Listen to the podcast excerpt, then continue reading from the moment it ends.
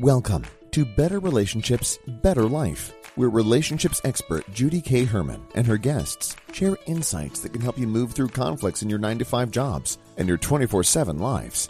Crack the clarity code and create deeper connections beyond the messiness of relationships. Here's your host, Judy K. Herman. A lot of what we discuss on this podcast is relevant to both personal and professional relationships. As a speaker and retreat facilitator, I also support organizations and leaders. Find me on LinkedIn, Judy K. Herman, or my website, judyspeaker.com.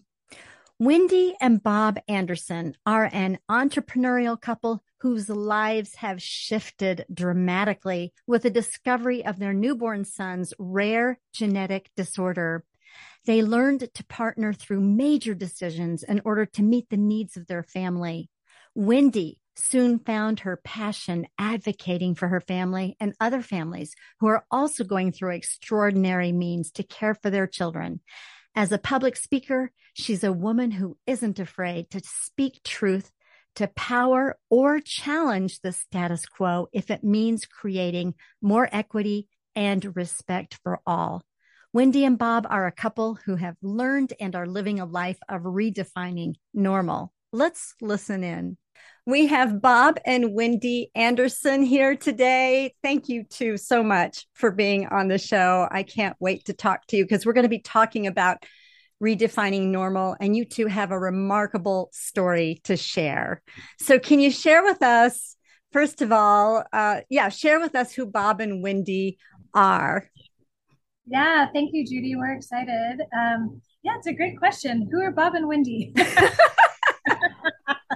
the question that always gets asked. Yeah, so Bob and Wendy, um, we are parents. We have been married for 22 years now, and we have three amazing children.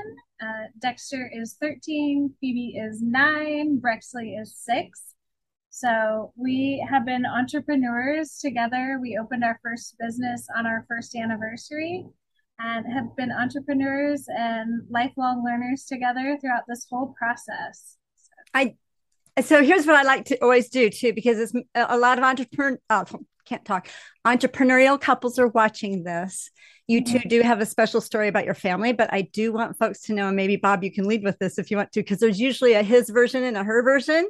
Absolutely. How you two met. how we met? Yeah, yeah. Tell us oh, yeah. a little bit how you met. let Wendy tell that story. oh, Wendy's the storyteller, right? I'll do it. Um, okay. So Bob and I met. Um, I was coaching college volleyball, and he came on as our strength coach. At the time, I was engaged to someone else, and we were trying to set him up with our assistant coach.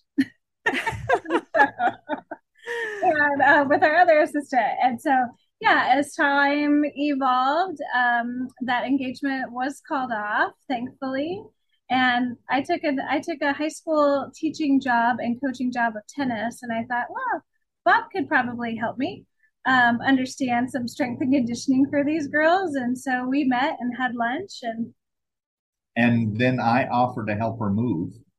oh, she, there you go.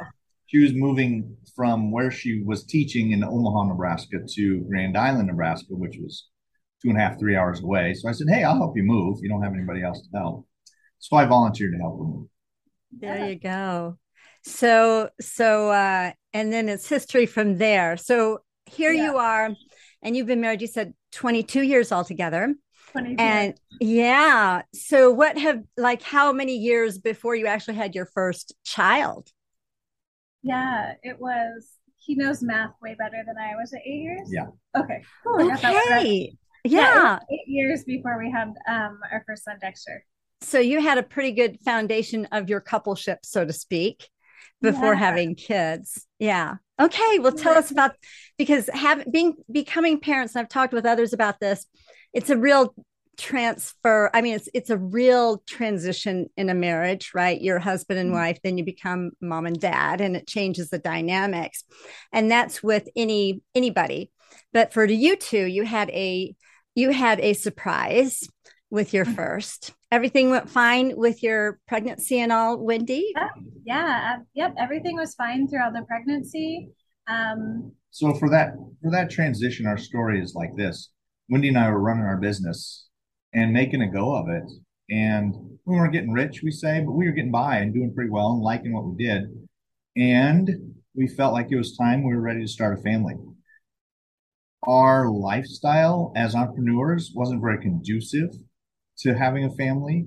We worked when everybody else didn't. We worked early mornings. I had 5 a.m. clients and worked till eight, eight or nine at night with clients during the week. And so we said, you know, one of we need to change this if we want to have a family. And so one of us needs to go back to school and get a real job. So through some discussions and and and those types of things, we uh, decided that I would go back to pharmacy school and get my pharmacy degree and become a pharmacist. So that's what I did. So then we started that process, and Dexter, our first, our son, our firstborn, was born the finals week of my first year of pharmacy school. Oh my goodness. Oh my goodness. That's a lot to handle. so there was already a lot of transition in our lives. so not only was there transition for half starting a family, but we were we moved cities, mm. we changed locations, we sort of yeah moved away from the business that we had built and um, started another one. Started a new one in Omaha, and when we moved from Lincoln, Nebraska to Omaha, Nebraska and um, yeah, I was going to school full time. Yeah. So it sounds to me like in your partnership as a as a married couple, you had perhaps you already had some resilience of working together, moving, establishing, redefining normals along the way, even before you had children.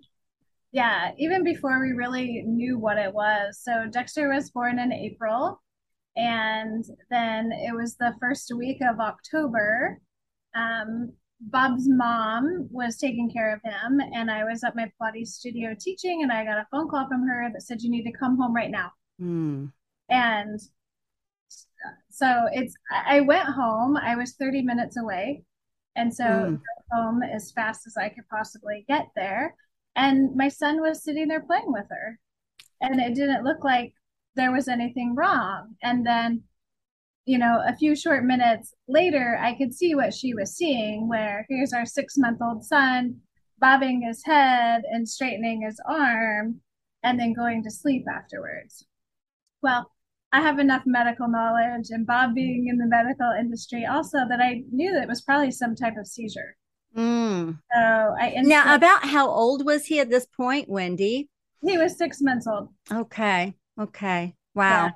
And so, you know, up until this point, I it was just normal. Like everything was fine.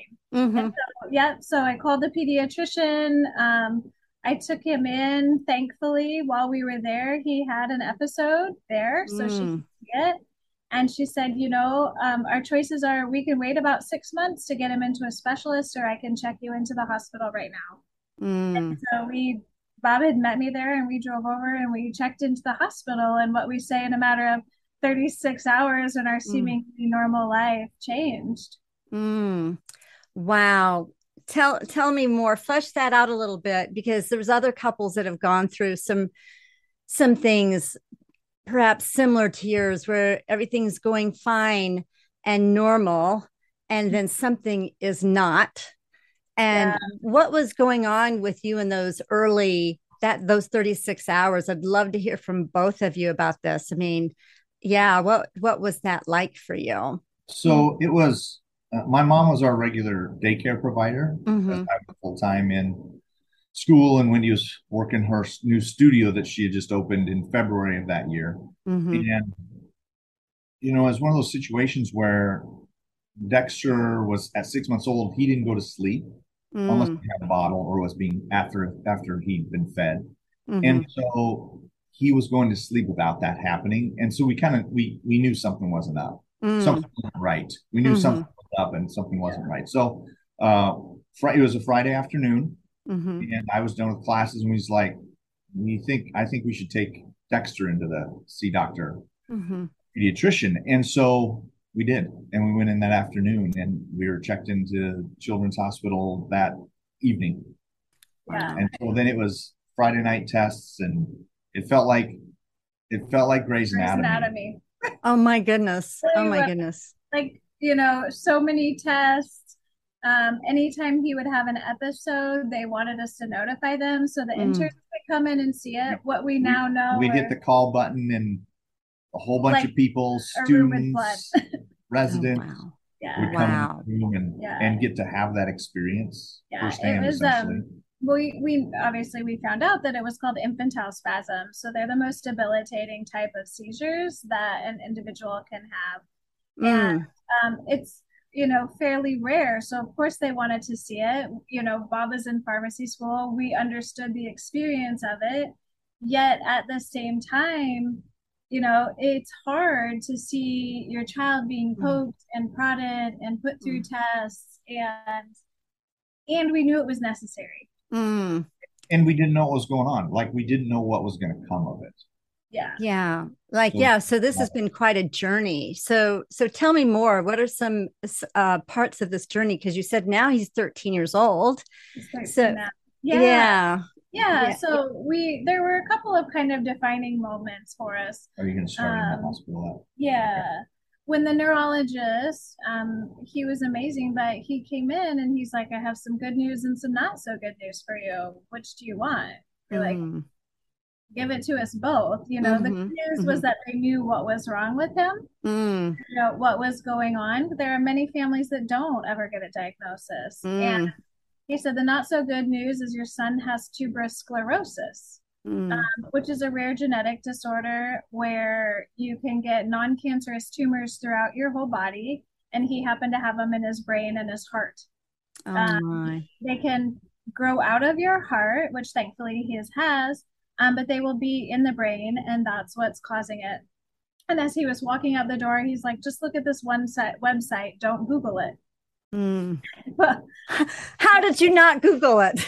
right right And anytime somebody says don't do this well of Oh. course you're going to right yeah. And so um, there was just a moment where, you know, of course, we had our laptops, we had our phones, everything going. Where And I was in pharmacy school, so I Yeah. had access to very high level medical resources to, to find Yeah. out more about what was going on and what it meant and those kinds of things. yeah, so we kind of educated ourselves by bedside via our computers, and there was just a moment where, like, we shut down our computers, Mm. we shut off our phones, we sat there with Dexter, and it's really, I remember us having the conversation saying, like, we have a choice to make here. Mm. we can lay down and stay down, or we can rise up and love him just like we've been doing. And we can get him the best medical care that is out there. And like we can just do all the things that we can do. Um, and, you know, we were both at different places and we Mhm. could honor that for each other. Um, like just in speeds of going through all of this and that Mm. was fine but it was like yeah we both we both made that decision like this isn't going to keep us down um, we're only going to rise from it Wow. I noticed you looking at your beautiful wife just now, Bob. What goes on with you as you listen to her share this story?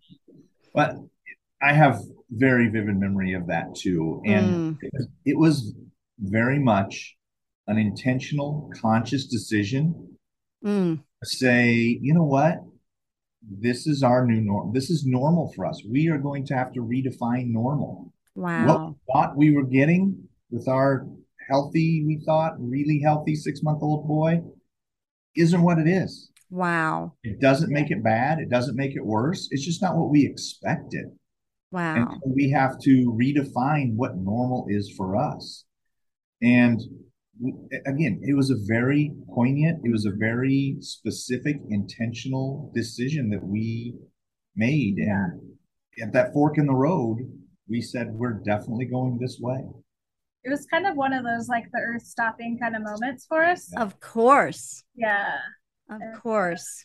yeah I, you know, it's really it's really sweet that you two already had this partnership. So when folks come to me as a therapist, there isn't that partnership as a foundation. And and then these things happen and it it adds it adds more stress. So, but what I'm hearing from your story is that you have had this partnership where you both made this decision together, which to me is absolutely yeah. remarkable. Yeah. And we'd had a lot of practice at that. We we worked together every day for eight years in mm. the same office.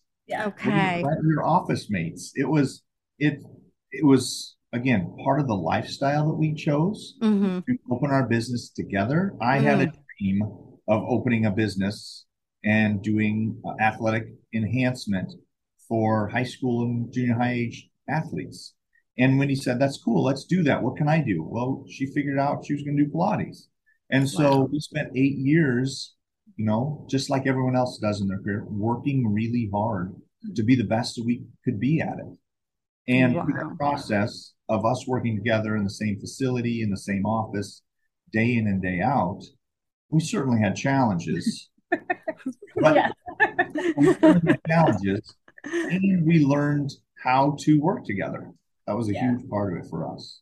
Well, I'm so curious because I am a therapist. So, like, I'm wondering now, how did they learn how to do that? Did they go to a therapist? Did they, you know, did they have their family of origin that just kind of like was so healthy? Or did you have a whole lot of bad experiences uh, before that you knew exactly what you wanted? Trial and error. There was, yeah, trial and error is a really good, is a really good way to put it. And yeah. that was a huge part of it was trial and error because there was a lot of, you know, as an entrepreneur, there's a lot of really dark times mm. that you mm. experience as an entrepreneur. And we were so green, we had mm. no idea what we were doing. Yeah. Mm. We had opened a business because we were experts in our field and had no, no expertise business. in business. Wow. We just thought we could do it. We were naive enough to think it would, it would we could do it. And we did. And so we made it work, right? And you know what? You've made it work in raising your son. I mean, he's now 13 years old. So tell tell yeah. us about that journey for the two of you. Like what are some yeah. what are some maybe transition points or like even what have been the challenges for those of us like me? I'm really not that familiar. What kind of like symptoms did you have to deal with? What were those special needs that he actually had? Yeah. So as he grew up, um, obviously. When he was um, five years old, uh, he was also diagnosed with autism. I'm going to interrupt. Let's. I'm I'm very chronological. Oh yes. I'm all so right away when he was six months old, that very weekend in the hospital, there just so happened to be a new medication that had been approved two months earlier. Wow. He, that was specifically for his diagnosis of infantile spasm. Uh-huh. And so it was meant to help control the seizures. So we got him on that medication right away. And it took some jumping through some hoops because it was brand new. Uh, the insurance company didn't really want to pay for it. It was pretty expensive. Thousand a month. Oh my goodness. And so did we, you get any kind of discount being a pharmacist? No, didn't work that way. No. Um no, didn't work that way. We did we did um we had health insurance through my student or the because I was a student, we had student health insurance, mm-hmm. and so it worked. Mm. And um, as soon as he started taking that medication, like within a day or two, his episodes were gone. Wow, it worked. It within one dose. oh my goodness! Sometimes yeah, there different. You go. You within one dose, she says. So then, like it just worked. Like it just it worked did. right away. Yeah. Wow. And so everything was kind of good. And then it was a really long education process about wanting, learning what tuberous sclerosis complex was, mm. what it mm. meant for him, what it what it meant for us. And so, you know, we three. we did some yeah. we did a search and found some specialists uh, in Cincinnati, Ohio, that we ended up connecting with.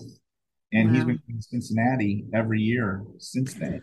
Well, let me hold this because so his development from six months on to three or four or five, has it been like quote unquote normal, normal development? No. No. Yeah, he is developmentally delayed, um, emotionally delayed, mentally delayed, like all the all the delays. Yeah. Mm-hmm. Um, when he was three, we found out that he had a fast growing tumor. Mm. Um, 25% of kids with tuberous sclerosis get this. And so um, it's called a SEGA.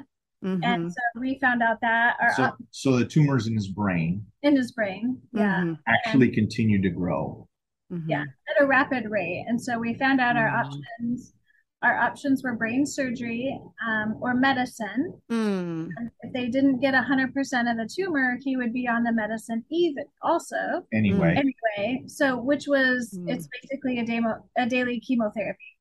Oh wow. And Mhm. so And he's know, only three at this and point. he's three. Oh. Yeah, and the medication, again, as it would work in our world, had just been approved for three-year-olds. Wow. Wow. So, um, yeah, so we, I mean, we chose to do the medication. We, the thought of brain surgery on our three-year-old, and Oh. if they didn't get 100% of the tumor, was really scary. Uh-huh. Yeah. And so that was a challenge. And so, again, put him on the medication, did all the paperwork, another $50,000 a month medicine Oh my. um, to put him on that. And we're very grateful that within six months, the tumors had shrunk in half. Oh my goodness. That is Yeah. amazing. And to, and to this day, he is he still takes the medicine daily. And you know, so that was at three, and then at five, he was diagnosed with um, autism. And so, you know, it's the autism that most people see Mm-hmm. him. Mm-hmm. And so we do a lot with the autism community um, with that. But no, developmentally, um, we had lots of therapists. Mm. Therapists. Um, he was delayed in talking. You know, we would work with him like crazy about speech, PT, OT, which he still does to this day. Also, Uh-huh. Yeah. Yeah. so and at the same time, he picked up letters super fast. Wow. Like, like he he knew the alphabet at 18 months, and he could identify letters super early on. Wow. It was it was it was a fascinating experience. If I was if when we're able to step back and look at it as from out. Yeah, you can't do it when you're in the middle of it, right? Right, it's kind of right. like climbing a mountain. You can't really like, but when you get to the top, you can maybe look back. Yeah. yeah, yeah, like now he knows the alphabet, obviously English, um, Spanish, French, Russian, sign language, He was, he- and he was working on German. and he day. was working on German. Oh my like gosh. the alphabet's just his thing. And so like one day he's talking in another language and we're like looking at each other and we figure out that he's he had taught himself via video the alphabet in other languages. That is remarkable. So he's Yeah. definitely gifted in ways that the quote unquote normal kid wouldn't Right. be, right? Right. Yeah. Yeah. Wow. It's his thing. And Yeah. Yeah. So you've got other children. We do. Yeah. And there you said they were nine and six. Phoebe is nine. Yep. Um, so with Phoebe, I ended up, uh, unbeknownst to me or us, I had preeclampsia. Oh my. So I ended up in the hospital, very, very sick. And She was going in for uh like one month out routine check-in. Mm, or, or two. mm. Phoebe was born two months early. So, Oh my goodness. um, so she was a preemie. Wow. And um, so that took me a while to recover from that Mm. also. hmm And then, you know, really fast forward. Again, everything with her has been fine. She starts school, her kindergarten year. We're like, something's just not, something's just not working here. And then COVID hits, the school shut down in the pandemic, and we're homeschooling. hmm and she's just not wanting to do school virtual with the school we do a lot of work and things well we figure out is that she has severe dyslexia Oh my goodness. Oh my Yeah, goodness. um, yeah. and and developed a lot of anxiety around it Mm, she was young enough to know that she couldn't read like her other peers mm. didn't have the language to tell us Wow. And I would maybe suspect she was embarrassed about it. She, we got reports of her in kindergarten in the classroom being so helpful with the other kids when they're trying to log in to do reading exercises, or for example, on the computers. Like she knew how to help them log in. She had it all figured out. And she was doing that so she didn't have to log in herself. Oh my goodness. So You know, it's amazing the uh the compensation that we just normally do even uh, I get, you know, th- that young age And you you wonder too how many kids are suffering from the anxiety because of dyslexia and it's not even diagnosed. So that's yeah. really and and here you were able to stay on top of that. Wow. Yeah, that was I mean that was another it, it was a long, a long, process. process. It was very different than the experience we had yeah. with our son, which was mm. hey, this weekend, whoa, huge change, huge yeah, life. Yeah. The the situation with Phoebe was a long, long, drawn out process. Yeah, I gotcha. That's that's amazing. And then you've got the the six year old then too. So she's nine now, the one you're talking about. Yeah, or? she's nine, the one who has dyslexia. Yep. Uh-huh. And then uh-huh. yeah, our six year old is uh, Brexley. Okay. Yeah, not any diagnosed disabilities, um, but we always chuckle at how different they are. And like, so last year she was a kindergartner, and again, we're homeschooling all of them because Dexter's being compromised. Um, and I called up my friend and I'm like, hey, like, do normal average kindergartners do two digit math in their head, like on their own? like, no, Wendy. so I'm like, okay, I'm just checking. I didn't think so. But yeah, so like they all just have such beautiful qualities in their own right. And um, they all just challenge us in so many different ways. And well, you you take delight in who they are, however they come oh, out, yeah. and whatever the issues are. I think that's so yeah. beautiful. Like you're yeah. like that is that's amazing because you're you're raising your child the way you're. I mean, your children the way they individually need and that is remarkable just tuning in yeah, yeah. that's really that was one thing that was really challenging and intuitive at the same time is to mm. really like figure out what makes each of them tick just mm. like we have to do with each other mm. right um, yes um, taking that and figuring that out with him and our parenting styles you know mm. different and what works for one child doesn't work for the other, you know, and all three of them. So wow. So tell me more. I I want to know how you being parents raising your special needs children and having three children, how has that changed the two of you individually and then even as a couple as well? Yeah. Well, I know that's kind of a loaded question. loaded question. And I giggle. Occasionally I'll be like, what did we do before we had children? like we ran a business full time. We ran right? a business full time, twenty four seven. And that was and that was our life. So yeah. Much, so yeah. yeah. Yeah. So it's um it's really changed us. I think one of the things that we've really had to figure out, um, although we thought we were good communicators with each other, like we have really had to work on our communication skills with each other as mm. well as with the kids. Yeah. Um, and that I mean, yeah, occasionally they'll like run to me and I'll say something and they'll run to dad and he'll say something else. But it's like, you know, when you have a child who's on medication three times a day, you know, you got to make sure that you're on the same page. And we've developed systems so that we know like everything is happening like it's supposed to. Um, well, actually, I want to hold that, Wendy, and, and ask for both of you because both of you were entrepreneurs, ran businesses and all. I'm just wondering, like, when you talk about having systems for your family, is some of your business sense, did it go into how you have raised your kids? I mean, I'm curious about that. Yeah. I would say certainly those experiences were you know, hugely beneficial for mm-hmm. just helping us problem solve mm-hmm. and remember that everything is figure outable, right? We're able to just kind of figure out how to make things work. That's kind of how we learn to do business.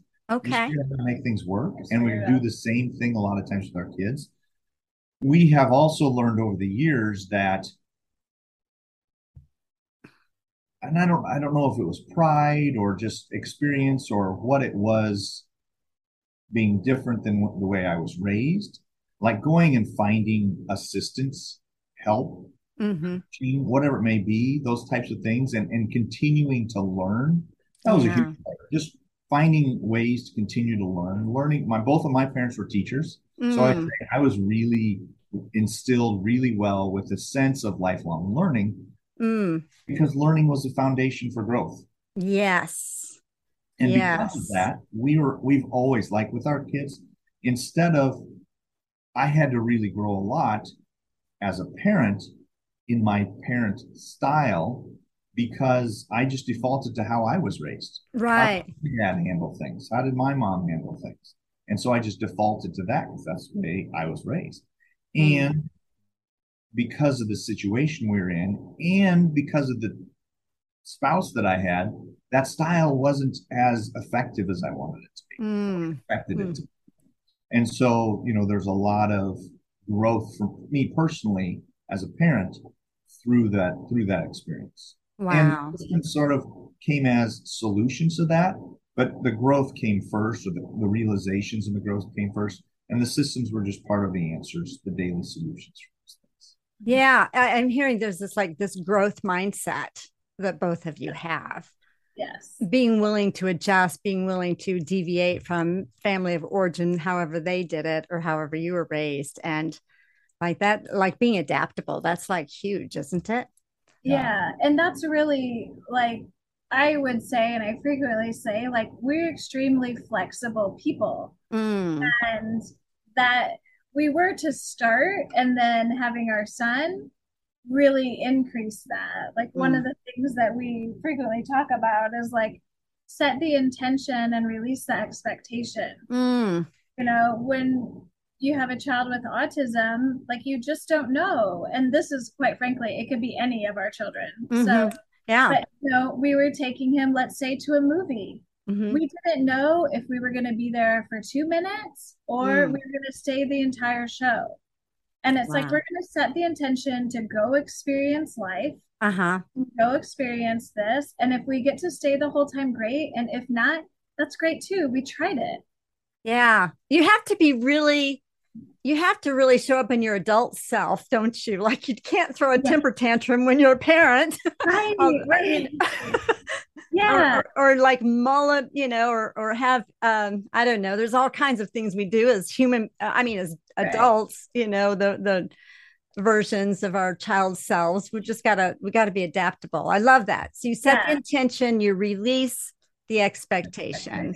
of how it's going to go. Now, yeah, there might have been some pity parties on the inside, but we got over it pretty quickly.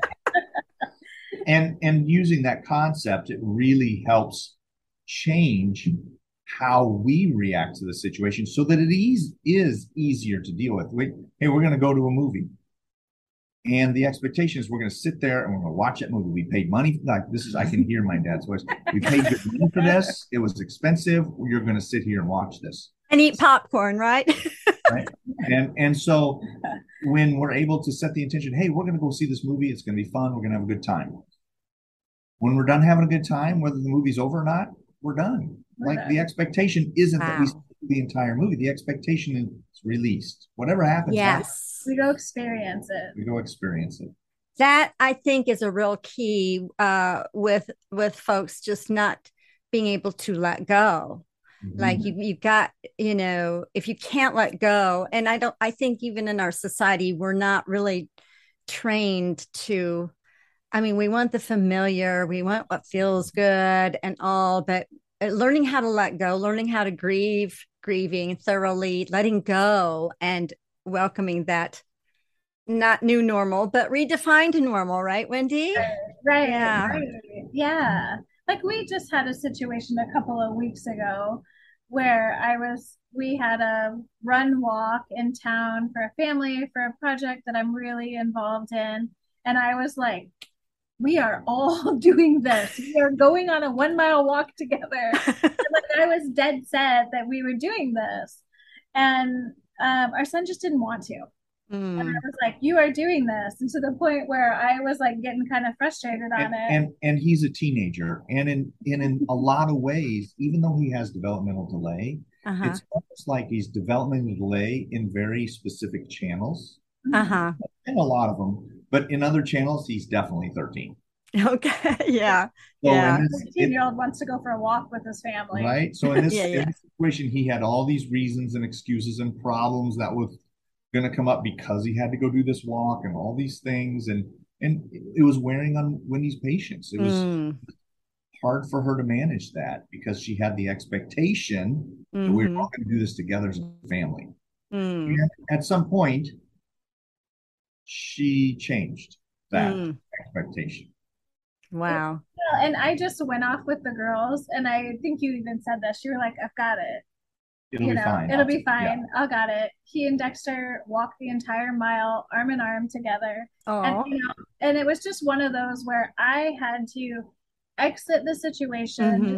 trust that whatever Bob did was was totally fine. I went and chased the girls down, um, and they were still faster than me. and so, um, and they finished, and then pretty soon Bob and Dexter finished, and they went home. And yeah. so it was my expectation that actually was getting in the way mm-hmm. of what was really going on. Where once I just like released that and let it naturally flourish, Kim and Bob had a great time. I had a great time with the girls. Mm. And we set the intention we were going to do this walk. And then we had very specific expectations of how that was going to go. Yeah. And when it didn't go that way, it was a problem. So as soon as we re- released those expectations, and hopefully we remember to do that from the very beginning, then things just go the way they're going to go. Yeah. And there's not friction with it, there's not conflict. Yeah. Well, we're all growing and learning. We're all human beings. We do like, you know, lose it sometimes or whatever, get frustrated. And uh, Wendy, I thought it was very interesting. You did send me the statistic, which I wasn't really aware of, but it makes so much sense. What is it? 85, 90%? Is it 85% of um, yeah parents who are who are raising special needs children and in divorce. Yes, it's yeah. a very very high rate.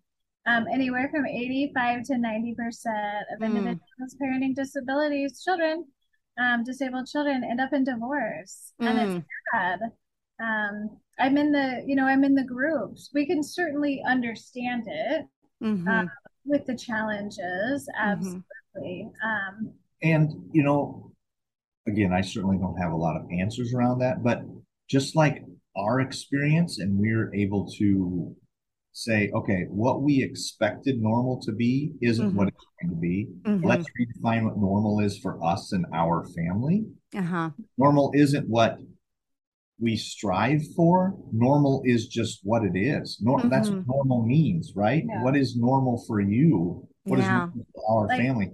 And yeah. when that doesn't ever get when when people couples don't aren't able to cross that line or make that shift then you, they're still holding on to expectations and mm-hmm. those expectations will never be met by a mm. special child the way yeah. you want them to be or the way you expect them to be and that causes all sorts of stress and anxiety and problems and conflict and yeah like even else. even someone saying oh just go get a babysitter and you two go out on a date night i'm like yeah like yeah, everybody's jumping at the bit to babysit mm. a child who has seizures and mm.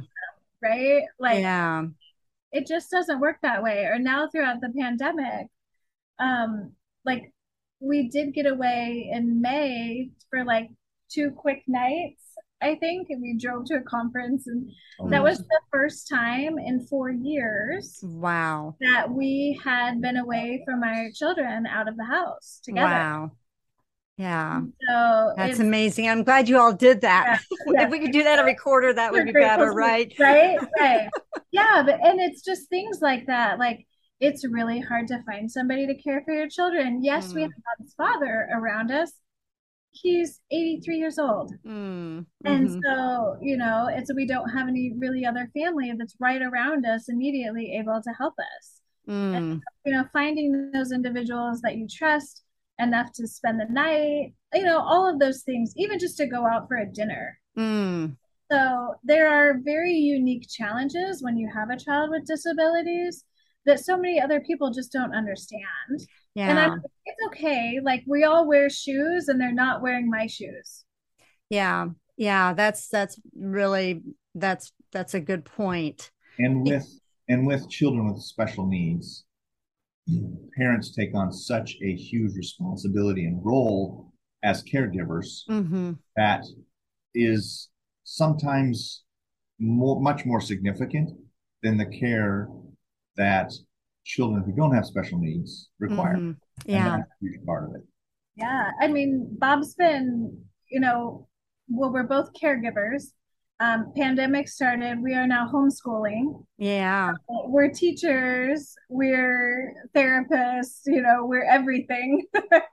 kind of now we've just now started to venture back into having them do outside therapies Therapy. and that kind of thing. But we just have to be very, very careful. And I even had a friend the other day. She was like, I can't imagine what it's like for you guys to have to make the decisions. We were mm. invited to an autism event at the Children's Museum. Mm-hmm. Like, well, there's over 400 people registered, so mm. that's going to be something that we can go to. Mm. And uh, one of the medications that Dexter takes to help his tumor stay shrunk mm. presses his immune system, so he's extra susceptible to everything, including everything. COVID.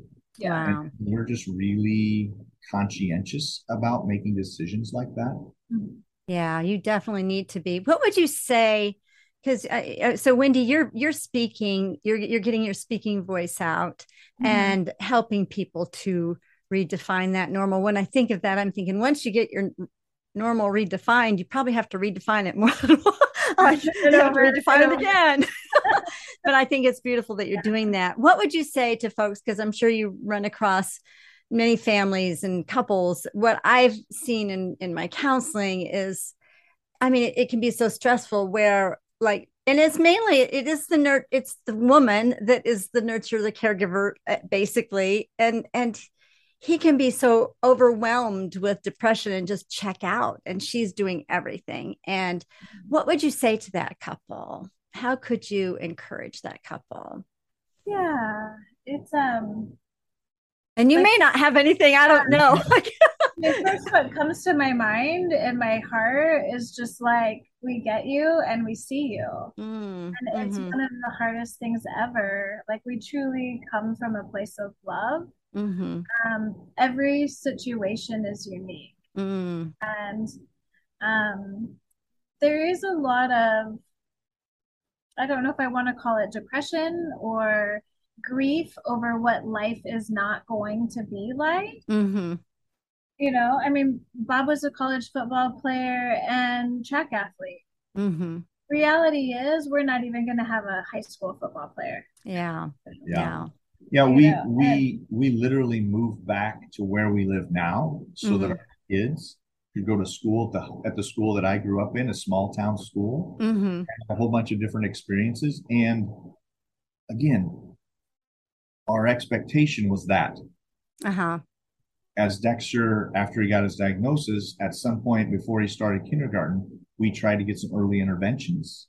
And the school district wasn't capable of taking mm. up him. Mm. In fact, they were going to ship him off to a different school district because mm. they were mm. incapable of helping him.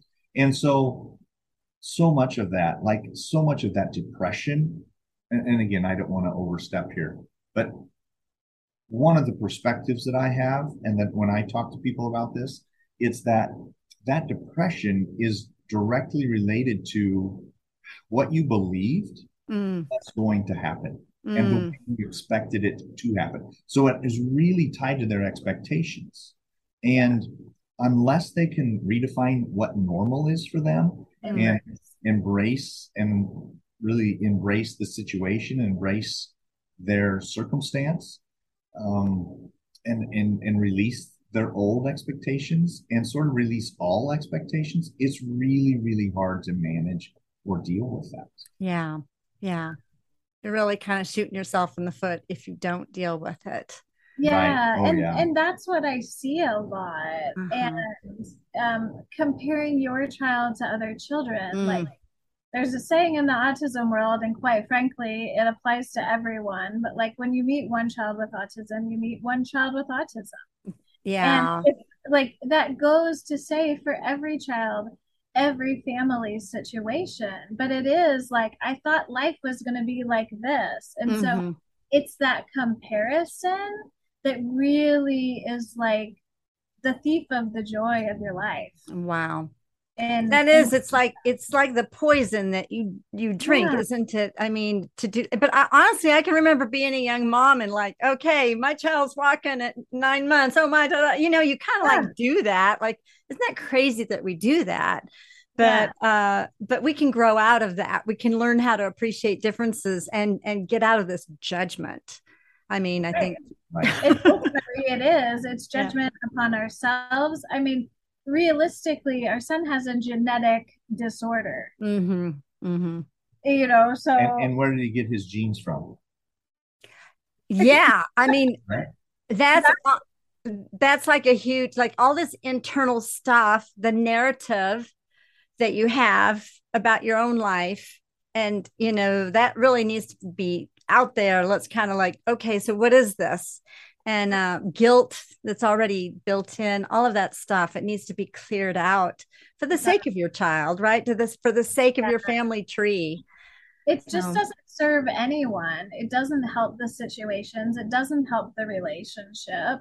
Um, you know, because then, you know, guilt tends to lead to actions of running and hiding. mm-hmm. Um, Mhm. That doesn't help a marriage out. It doesn't help family dynamics.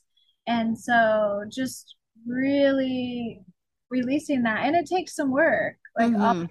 we'll be the first to admit it. Like, it takes a lot of work, it takes a lot of conversations. To this day, we still have lots of conversations about things, um, just helping each other work through things. And Mhm.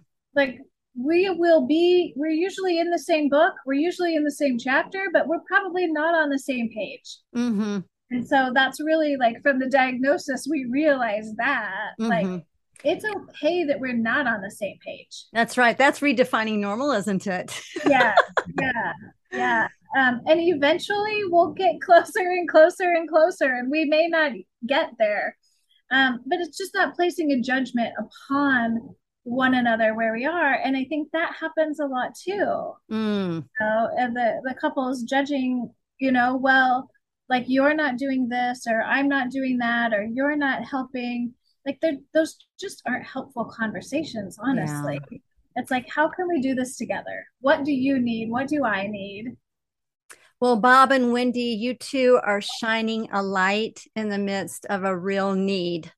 And Mhm. so many people, you know, are isolated and um, stressed to the gills. And and anyway, I so appreciate even the energy of your beautiful relationship. I know that there's, you know, good, bad, and ugly, but we, you know, I see you two smile at each other, like telling me your story. Like this is beautiful. Like this is such a breath Yeah. of fresh air for me to to interview you two. Oh, thank you. It's thank been it's been a lot of fun, and thank you for everything that you do with relationships and and this podcast. It's incredible. Well, you're you're welcome. How can folks get in touch with you if they want some help? Maybe they want to hire you as a speaker, Wendy, or get some kind of coaching.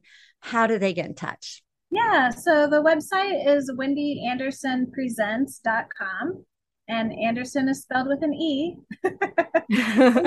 Um, on Facebook, it's Wendy Andersen Redefining Normal.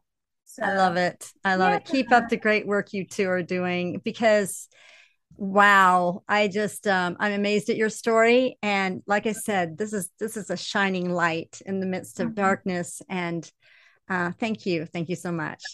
Thank you, Thank you very much. mm-hmm. I was so touched by Bob and Wendy's partnership, not just as a married couple or even as an entrepreneurial couple, but as parents. And actually, I was impressed at how strong they have partnered through such major challenges. So here's my takeaways. Number one, through the strength of their partnership, Bob and Wendy give hope to other families to overcome the stress of caring for their special needs children. Number two, how profound it is to set the intention to go ahead and plan, do the thing, but let go of the results. And number three, they give us permission to redefine normal. I think I heard Wendy say that normal is a setting on your dryer. It just doesn't apply to your marriage and your family. So I love that. Redefine normal. What stood out to you? Share your takeaways by going to betterrelationshipsbetterlife.com.